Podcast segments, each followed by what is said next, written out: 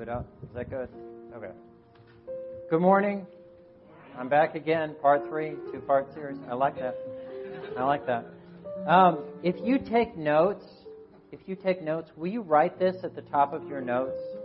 Um, the perspective of eternity. The perspective of eternity. We're going to talk about that. I want you to turn in your Bibles to Habakkuk. You're looking at me. Is that in the Bible? Yes, that is in the Bible. It's in the Old Testament.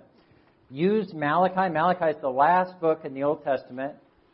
Habakkuk is five books to the left. So you just count back till you get to. It's between uh, Nahum and Zephaniah. I know that helps everybody. Um, you know, one of the benefits of looking at an unfamiliar passage is you get to uh, know the character of God in deeper ways. Get to learn something that maybe you never knew before or even thought about. While you're turning there, I want to ask you a few questions. How many of you ever have found yourselves in circumstances that you never thought you'd face as God's child? It's supposed to be rhetorical, but that's okay. I raised my hand too. Or maybe you were caught off guard at something that He allowed to happen in your life. Or you prayed and you prayed and you prayed and you walked away being just as unclear about what God was doing in your life. If you can relate to those questions, this little passage, little, it's a pretty good chunk that we're going to read through, um, is going to really speak to you. And I just want to, because I'm just going to assume um, that most of you are not familiar with the story of Habakkuk and what happens in his life. So I'm going to do for you what my wife did for me in seminary. Um, she we had kind of different tracks. I was going to be a pastor, and she was going to be a counselor. And so we had some overlap in some of our classes. And before I would go into a class that had concepts that I wasn't familiar with, Cindy would run through the concepts with me so that when I heard them, it just snap, I really understood it faster. So I'm just going to summarize this little piece of history that we're about to drop down into, and then we'll read it. And as we read it, I hope you're like, oh, that's what he talked about. Oh, that's what's going on. Hopefully, hopefully. Habakkuk was a prophet, and a prophet is somebody appointed by God to speak his words to his people. Habakkuk's a little bit different because in, instead of speaking to God's people about what God has said, he speaks directly to God about God's people. So Habakkuk is unique in that way. Um, Judah and its inhabitants were recipients of God's covenant. Covenant is a solemn promise between two groups of people, here being God and his people, Israel, which included the nation of Judah. God has this promise that he is committed via a promise he made to a man named Abraham way back in the Old Testament, back in Genesis 12. He is committed to blessing them, and he asks that Israel follow them with their whole hearts. And a good portion of the Old Testament describes the interaction between a holy and a loving God and the, and the nation of Israel, including Judah, who walk away from him a thousand different ways. And we get to read about the character of God who lovingly and patiently calls them back using these prophets who appeal to the people for repentance and turning away and running back to God with their whole hearts.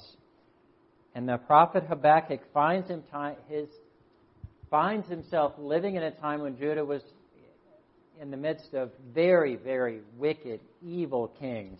And so the culture all around him is really, really decrepit. Um, so they could respond to the senseless acts of violence that we have gotten used to in our culture. So the events we're reading about took place in the early 600s BC, so we're talking 7th century. Um, a man named Jehoiakim is in power, and there were many of the prophets that were sent to call to repentance over and over and over. And so far, where we're getting ready to read, so far the response has been adamant, stubborn unrepentance. And as a result, Habakkuk is just really weighed down with the burden of what it feels like to live in a really wicked culture. And what he says to God is, How long is this condition going to continue? How, how long? I mean, it's, the, it's, you can relate to that question at least. How, how long is this going to go on? Is what Habakkuk says. And God's response was that he was going to use an even more wicked nation, the Chaldeans, also known as the Babylonians. Um, think of the version, the, the people that live in South Iraq. Those are the people we're talking about. He's going to use this group of people to bring judgment on Judah. totally not what Habakkuk expected God to say. And it, it throws him. And instead of helping him understand, it confuses him even more. And in response, he appeals to God's character. Probably need to move this down. Um, he appeals to God's character, but ultimately he resigns himself to wait. And God's second reply is that he's ultimately going to judge the Chaldeans, these people in South Iraq. But then he points Habakkuk's attention to the future, and he contrasts the outcome of all these things that are going to happen with two different kinds of people the ones who trust in him and the ones who rely on themselves. That's just a summary of where we're going. So, Habakkuk chapter 1, I'm going to read all of chapter 1, most of chapter 1, and to verse 5 of chapter 2. But you're going to hear some of the things that we've already talked about. Habakkuk chapter 1, the prophecy that Habakkuk the prophet received. Here's what he says How long, Lord, must I call for help, but you do not listen? Or cry out to you violence, but you do not save? Why do you make me look at injustice? Why do you tolerate wrongdoing? Destruction and violence are before me. There is strife and conflict abounds. Therefore the law is paralyzed and justice never prevails. The wicked hem in the righteous so that justice is perverted. And the Lord says this, Look at the nations and watch and be utterly amazed. For I am going to do something in your days that you would not believe even if you were told. I am raising up the Babylonians, that ruthless and impetuous people who sweep across the whole earth to seize dwellings not their own. They are a feared and dreaded people. They are a law to themselves and promote their own honor. Their horses are swifter than leopards, fiercer than wolves at dusk. Their cavalry gallops headlong. Their horsemen come from afar. They fly like an eagle swooping to devour. They all come intent on violence. Their hordes advance like a desert wind and gather prisoners like sand. They mock kings and scoff at rulers. They laugh at all fortified cities. By building earthen ramps, they capture them. They sweep past like the wind and go on, guilty people whose own strength is their God. And Habakkuk does this thing that we often do when God responds in a way that we don't expect. We try to appeal to God, almost like we're trying to talk him out of what he's going to do. Lord, are you not from everlasting? My God, my Holy One, you will never die. You, Lord, have appointed them to execute judgment. You, my rock, have ordained them to punish. Your eyes are too pure to look on evil. You cannot tolerate wrongdoing. Why then do you tolerate the treacherous? Why are you silent while the wicked swallow up those more righteous than themselves? Skip down to chapter 2. Habakkuk says this I will stand at my watch and station myself at the ramparts. I will look to see what he will say to me and what answer I am to give to this complaint.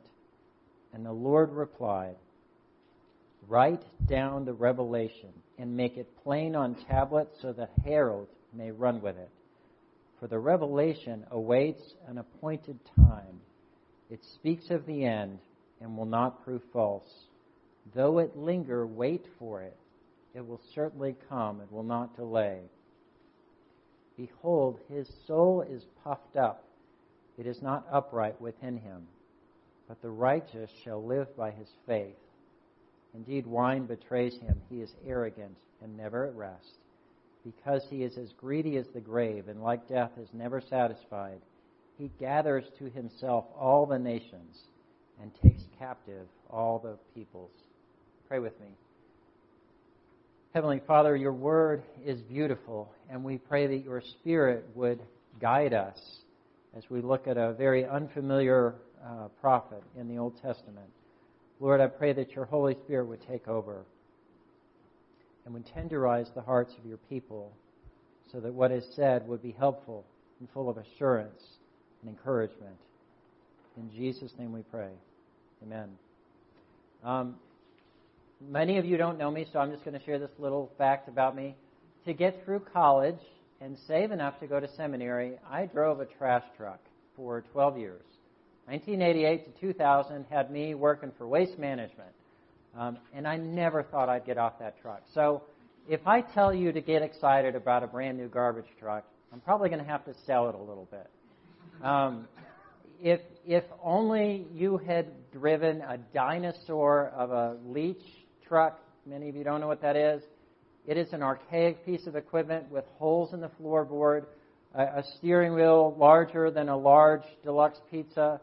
Um, it it uh, the the clutch on this thing feels like a Nautilus leg press, so that when you um, when you get in your car, if you're driving a stick shift, doesn't matter how long you've been driving, you're going to put your foot through the floor every day because you're so used to just cranking that thing, and it's just uh, you're ultimately you're driving through subdivisions, maybe 40 miles in 20 foot increments. So you may get up to fifth, sixth gear, and you're still going 15 miles an hour. Are you getting a picture of this? All day long, flies, sweat. It's just awful. Okay, so when I got a brand new front loader Mack garbage truck. Oh, digital transmission. No more leg press. No more heavy. This is a beautiful $275,000 piece of equipment. All right, so you all got a picture? That's where I'm at. I'm in my brand new front loader garbage truck. I'm going down I-70. Travis, you with me? All right. We're going down I-70. He's the only one, I think. Uh, I-70, and in front of me, I'm just checking along you don't know, a Mack uh, truck has the windshields come straight down. See, the whole world is your office. You know, that's what I told myself anyway. Um, so you just have this beautiful front row seat of uh, of the highway, and in front of me is one of those trucks. You've all seen them on the highway. It's the pickup truck. It's uh, it was um, new before Larry Bricker was conceived. Uh, it's a really old pickup truck. The the frame is bent. I asked him if I could pick on him today. The frame is bent. You could hit the side of it and not know which dent belonged to you. The junk in the back is so high you're wondering, is he going to clear that overpass? And there's rope tied cattywampus all around it. The frame is bent such that every time he hits a bump, he's making sparks, you know? All right, you got a picture? That's what's in front of me. And I'm looking at this guy, kind of shaking my head. You get a picture. And immediately, up on my left, I see it coming up police car with the lights going, and I'm like, oh. And I'm thinking, this is going to be good because he slides right in front of me. And I'm going, front row seats, this is great.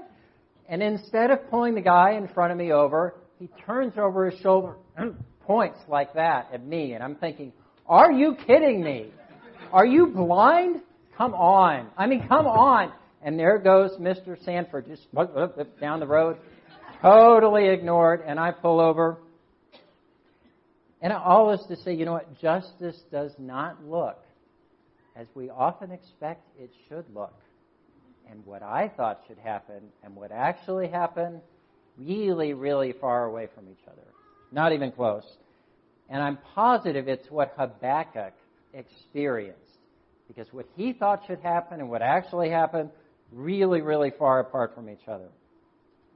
Within God's reply, to Habakkuk is this distinct wisdom that I want to focus on this morning.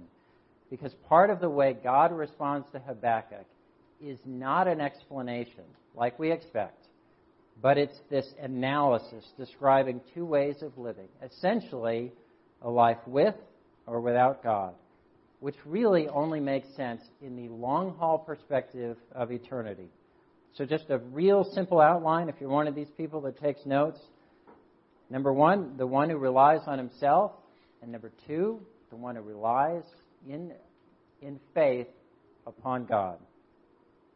Faith, just to remind ourselves, it's a confident expectation in what God says will happen is actually going to happen. It's something that you can't see, but you are positive that it's going to happen. All your hope, all your confidence is there.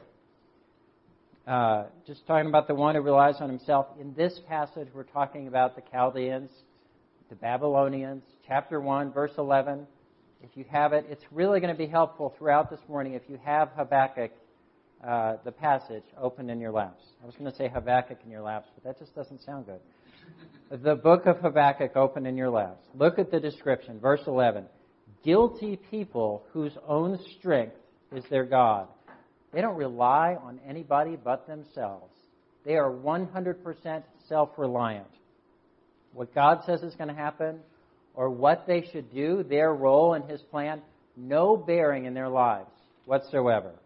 They do what they want, when they want, they take what they want. Their lives appear to be untouchable, invincible, and by every appearance, they gain. Looks like they're not even accountable. It's part of what Habakkuk is complaining about. They're not intimidated. Their only limit is their imagination. Everything's theirs for the taking. And, and to me, I don't know about you, but it sounds pretty good to me. Um, and what, what surprises me is we're describing people that are doing it all wrong. And this is Scripture. So I would expect, since this is Scripture, that people who are doing it all wrong would be explained or described in a different manner. Wouldn't you? These are people who do what they want. And it almost seems like God is bragging on them. Look at verse 7. They are a feared and dreaded people. They are a law to themselves and promote their own honor. Their horses are swifter than leopards, fiercer than wolves at dawn. Their cavalry gallops headlong, their horsemen come from afar. They fly like an eagle swooping to devour. Habakkuk is saying, they're awful. And God's saying, I know, right? Check out their army. what, what, what are you doing here? Verse 10 They mock kings and scoff at rulers. They laugh at all fortified cities. By building earthen ramps, they capture them. What's, it, what's a barrier? What's authority to them? They're unstoppable. They're guilty. Their own might what they do by themselves, this is their God. And they're used to winning, thriving, confident, successful, uncontested, all these things. And within this description is this invisible quality here to serve as a warning. You can see it. If you can see it. They tend to be proud because everything they do is from their own strength. They live for the moment and anything that brings me happiness. And that's the emphasis. What's going to make me happy? That's their goal. What's wrong with this? Lots of things, actually. Proverbs says this 28 26. Whoever trusts in his own mind is a fool, but he who walks in wisdom will be delivered. Why would God say it this way? Whoever, whoever trusts in his own mind is a fool. Why wouldn't God say, whoever doesn't trust in God is a fool? Because if your own mind is your God, there's every appearance of advantage. And here, by God's own description, it's true. But there's limitation because you can only do so much by yourselves. And whatever limits me frustrates me. And whatever frustrates me makes me angry. And I'm just stuck because there's nowhere to go. Things look to be going well for these Chaldeans, these Babylonians, except from the perspective of eternity. And I would challenge that if you asked a Chaldean, a Babylonian, about eternity, you're likely to get a scoff or a, it, it, what? Eternity? Yeah, whatever. Or they'd make fun of you, or they'd laugh, or they just look the other way and ignore you. And Habakkuk appeals to God's unexpected response. I didn't expect you to brag on these people. I sure didn't expect you to tell me that they're going to come in and take over our area. That's not what I expected. We're already suffering. Are you listening? This is what Habakkuk does not catch the first time. It's that the perspective of eternity, it just changes everything. It changes absolutely everything.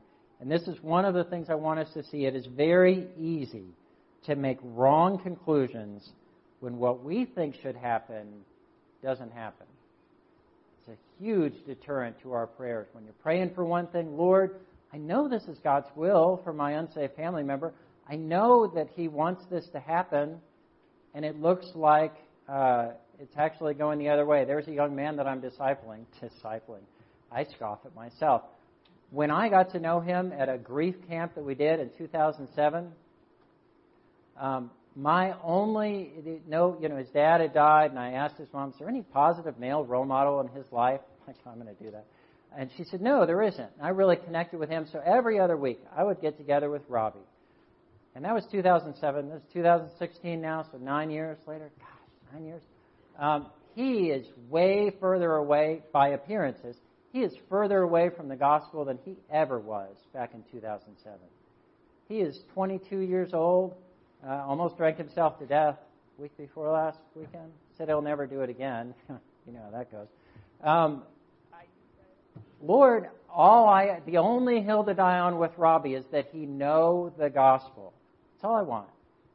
He's even further away. And so this passage speaks to my heart because what I think should happen and what's actually happened is really far away from each other. God's second reply to Habakkuk is that he's paying attention. It's what Habakkuk thinks he isn't doing. But God reveals an answer that, that what Habakkuk seeks is actually going to be played out over a much longer period of time. Um, it's what I say when I say, Lord, why aren't things fair? Like at all. And God says, I am paying attention, and looks and appearances are very, very deceiving, except through the perspective of eternity, of forever and this different perspective from God on the ones who are like the Babylonians, these Chaldeans, on the one who looks self reliant. Look at it with me. Chapter 2, verse 4, the very first part. The one who is characterized as being proud, the same one that God was seemingly bragging on just a moment ago, they are not upright. They are not living as they should. Even further, verse 5 Indeed, wine betrays him. He is arrogant and never at rest. Do you hear what this one is saying? This one is short sighted. And, and whatever it is that they're depending on, um, here, wine, but we could say reputation, um, notoriety, the things that you do well, whatever it is that they're relying on that's not God, instead of God, is ultimately going to betray them. Ultimately they're going to come up short. Over the perspective of eternity, of forever. It's God's commentary on the last chapter for the one who relies on themselves. Because when things are good, they're really, really good. They are so good that even the righteous around them will accuse God of not paying attention because he missed this little detail. Very important to see this. A life without God that has as its goal the pursuit of happiness is powerful enough to tempt the ones that are doing everything by faith to be jealous. Because it's that authentically deceiving to a believer. To a believer. So we see that when things are good, they're really good, but when they're bad, they're really, really bad. You're going to thrive for a while, but over the perspective of eternity for forever, if your own might is your God, your own might will ultimately betray you. And then this small commentary on the righteous, who they are and what they do. Look at it with me. Second part of verse 4, chapter 2. But the righteous will live by his faith. What does that mean? Living by faith. It's a confidence, it's a belief in God and his promises that's not rooted in what can be seen. It's taking God completely at his word. If we live by faith, we always have our eyes on what God is going to do, regardless of what can be seen. That's the hard part, for my own heart anyway. Faith requires a belief, does not have the luxury of sight. I read that, I wrote it down, I like that. Doesn't have the luxury of sight. I fully believe that Robbie will come to know the Lord. And I tell him that regularly. And before we, I pray that God would lead him to himself. And sometimes I can just feel the smirk, even though our eyes are closed. I can just feel the smirk. Um, it emphasizes that an action that will be taken on belief is going to happen because God says it's going to happen. Period. It can feel so foolish when your eyes betray you. When I drop off Robbie and I'm driving away, I, there's part of me that's like, I am awful at this. I can't even believe that I ever work with you. Um, I just I feel like I'm flying blind here.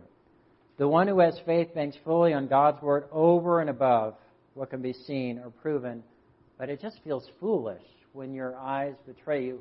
There's a mission trip um, that the church where, I, where Cindy and I go, Decatur Presbyterian, goes on every year to the Dominican Republic. And we do all kinds of outreach and ministry with these people that live in tiny little huts and have zero resources. And um, we live in this bunkhouse that's made of cinder blocks that I always like to joke lets in the rain but not the wind. It's so hot in that building that you just kind of have to lay in your little bunk and just wait till you're exhausted enough to sleep. There's an oscillating fan up at the top that kind of goes like this. So you want the top bunk. Even if you're not a top bunk person like me, I want to fall out of my bed at the night and break something. It's worth it to be up there because you're going to get that fan that spins for that maybe second and a half as it hits you.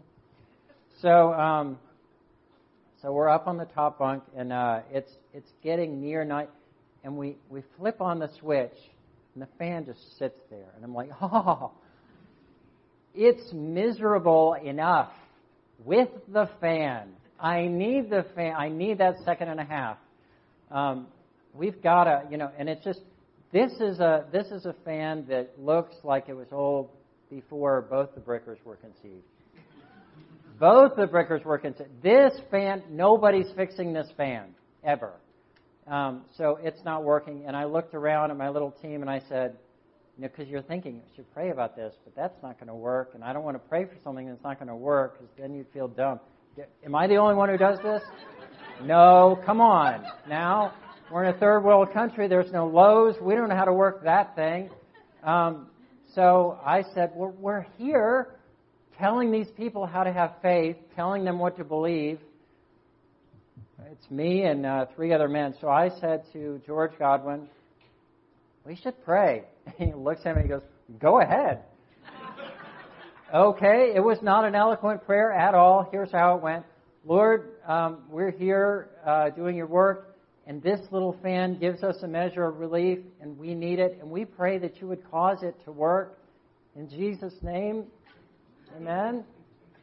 You know, we're all just kind of sitting there looking at the ground. It's like, is it too soon to look? You know, look up, nothing. Just sitting there, and you're like, well, I mean, you'd feel dumber if you didn't try, you know, right? Maybe an hour later, Zach Cameron goes to the, uh, the doorway and he goes, We're intelligent men, right? Now, I know that's rhetorical.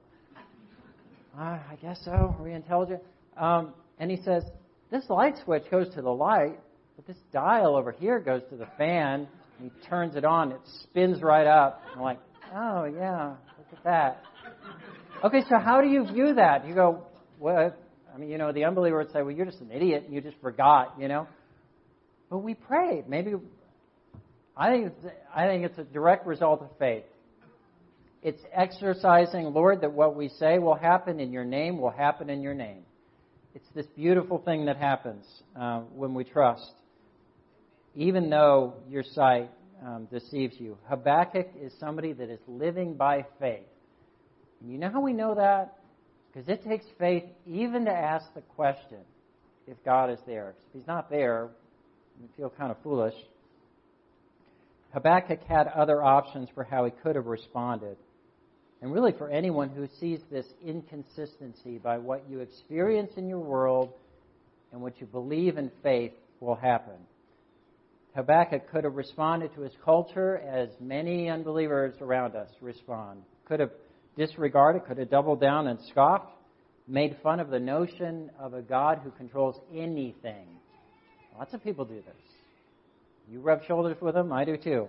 He could have shrugged his shoulders and poured himself even more into things that numb or distract. This is what I see in my work with uh, people that are grieving. Anything that takes me out of this moment is my number one go to. And that's what I'm going to send my heart to. Um, just take me out of this moment. If I don't have the Lord, I'm going to find that relief in a hobby, in working more, in alcohol, in a substance, in a destructive behavior, whatever it is. But Habakkuk takes his complaint to God. And it's very important to consider because if he's not there, then it's foolish, really crazy to go there. There isn't a God. Um, there's far more questions to answer if he's not. There's an order to the world that we live in. Family resemblance will forever be one of my go tos of evidence of a God.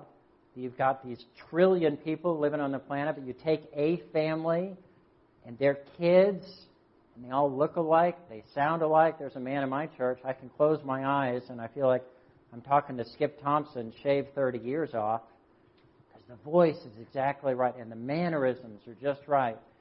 And I mean, all of the options, it's just, it's amazing. The complexities of the human body, these breathtaking landscapes, the way Reese's figured out the beautiful measure between chocolate and peanut butter. When they put those two together, I mean, something spiritual happens in my mouth. Where my tail is wagging so fast, you can't even tell which way it's going. That's evidence of a creator in my mind. It's beautiful. It's beautiful. So think about it with me logically, or, or at least try on the understanding that if this world has a creator, if, if God is the sovereign creator of all things, the controller of the universe, if that's true, then following him just makes logical sense. If it's true, then that's what you ought to be doing. If not, if none of that is true, then I'm on my own to just play God and make up the very best thing I can. But it's all on my shoulders. Habakkuk goes to God. He believes he's there even though he cannot see him. And he expresses himself and then he resigns himself to wait. Think about how much of the Christian life is just waiting. A lot. A lot. But remember, God's reply not only demonstrates that he's attentive, but also that the outcome that Habakkuk sought would be played out over a much longer period of time. So, what does it mean? What does it mean? The one who is righteous, who is upright, who's just, who's true, you and I live our lives by what we believe about God and His promises. That's the way we live our lives. By what God says will happen, that's where our heart and affections remain. That what you say is going to happen is going to happen. And even if I don't understand why you would call me to do that, I'm going to do that because I believe you and I trust you. And it's only foolish if there isn't a God. Scripture commends that there's no lasting life apart from this faith in God. The righteous, the upright, the just, the pure, they live by faith, a confidence in what they can't see we find this phrase, the righteous will live by faith. It's repeated three times in the New Testament. I want us just to look at one of them. It's in the book of Romans. Um, Romans is a book that describes in detail the doctrine of the gospel, of this good news that we hold close. Describes how to have a relationship with a God who's perfect and holy. It describes a righteousness, this way of being right with God that comes from God not from ourselves, from God. Because on my own, I need help. I am sinning a million different ways. You're sinning a million different ways. We don't need to talk about who's worse. I would probably win. Um, if God demands holiness and perfection from me, I'm going to miss it every single time. In my thought, in my words, in my actions, everything that I do. Um, God demands holiness from me, and He does, and I'm in trouble immediately. And this is where God describes what has to happen. Everything in the Old Testament points to a righteousness, this way of being made right before God that comes not from myself, comes from one who is coming, a Messiah who is coming, who will make that happen. And being a Christian means having a recognition of my own need, of being poor in spirit. The poor in spirit recognize their need that I'm not righteous by myself, and a belief that God can give me his righteousness, not on what I do, but what on Jesus Christ does on my behalf. It's the message of the gospel. Jesus Christ is made man, and he lives the life that I am incapable of living. And God deals with my sins by punishing not me, but Christ. And Christ bears my punishment, and I get his record of righteousness the message of the gospel. The life he lived before going to the cross is given to me as a gift. You don't do anything for it. You receive it freely as a gift. And my only part is a recognition of that need and a belief that what Jesus did was for me, on my behalf. So that when God sees me, my sin is taken care of by the punishment of Christ. That he sees that his own son's blood covers me, and in God's eyes, I'm righteous. And all of this is by faith, this confident belief in what can't be seen. Look at Romans 1 if you're there and this is one of the places, the only one that we'll look at this morning. Um, Romans 1, verse 17, quoted back from Habakkuk, way back in Habakkuk. Verse 17, for in the gospel the righteousness of God is revealed, a righteousness that is by faith from first to last, just as, just as it is written, the righteous will live by faith. I want to close with uh, a question that I've been asking of people all around me for months. And it's a question that I want you to think about after we leave here throughout the week. Those of you who are believers, I want you to think about this. What is the greatest evidence of your faith? What is the greatest evidence of your faith? What we're saying is, what would you point to in your life, in your experience of living, that you would say, This is because of the faith that I have in Christ. I want to summarize some of the answers that I got from people, and it's not a complete list. These are just three of the most common answers that I received. One young man told me, I can experience joy in the midst of sorrow. Can't do that if I don't have faith.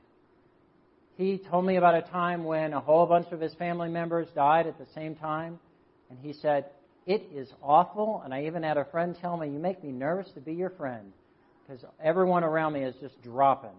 And he said, Even in the midst of all these losses, I just have this odd sense of joy. And it's not a smile, skip down the road kind of joy, but it's this quieting, comforting, assuring, nourishing, compassionate, unmistakable sense of joy and peace that I have. And I know it's because of my faith. That's one answer. Second one, I asked a pastor in Coleman, and he said, uh, Pastor Brad, that's a tough question. I would say the answer is more historical. Because I know how things are going to end. I read the end of the book, and I know how everything pans out. Because of that, and my faith is there, I don't wring my hands when I look at the things that are going on around me. And I'm not consumed with anxiety or uncertainty when I think of wars and rumors of wars and, and the election. I mean, there are people that are sick with anxiety over this election. Um, and my mom called me last night and she said, Brad, I've taken Valium because I'm so sick over this election. I'm thinking, oh my gosh, mom, what are you doing? Hope she doesn't listen to this. Um, one advantage of being south of the Mason Dixon line, eliminate the drop in. Thirdly, uh, man that I go to church with back in Decatur, he, he would say, my, uh, my answer to that question is more experiential. Here's what he said. I remember what I was like before I became a Christian, and I remember what I was like after. He said, Every good gift that was given to me, I twisted it to make it about me, to my own credit, to my own glory. I was a good student.